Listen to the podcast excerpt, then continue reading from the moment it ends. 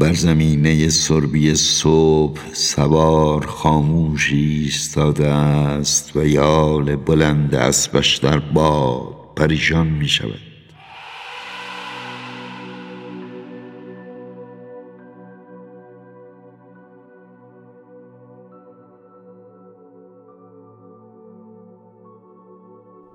خدایا خدایا سواران نباید ایستاده باشند. هنگامی که حادثه اختار می شود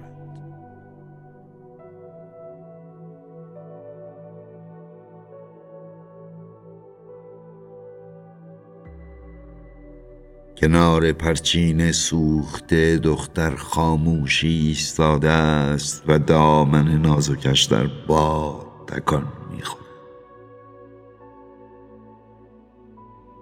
خدایا خدایا دختران نباید خاموش بمانند.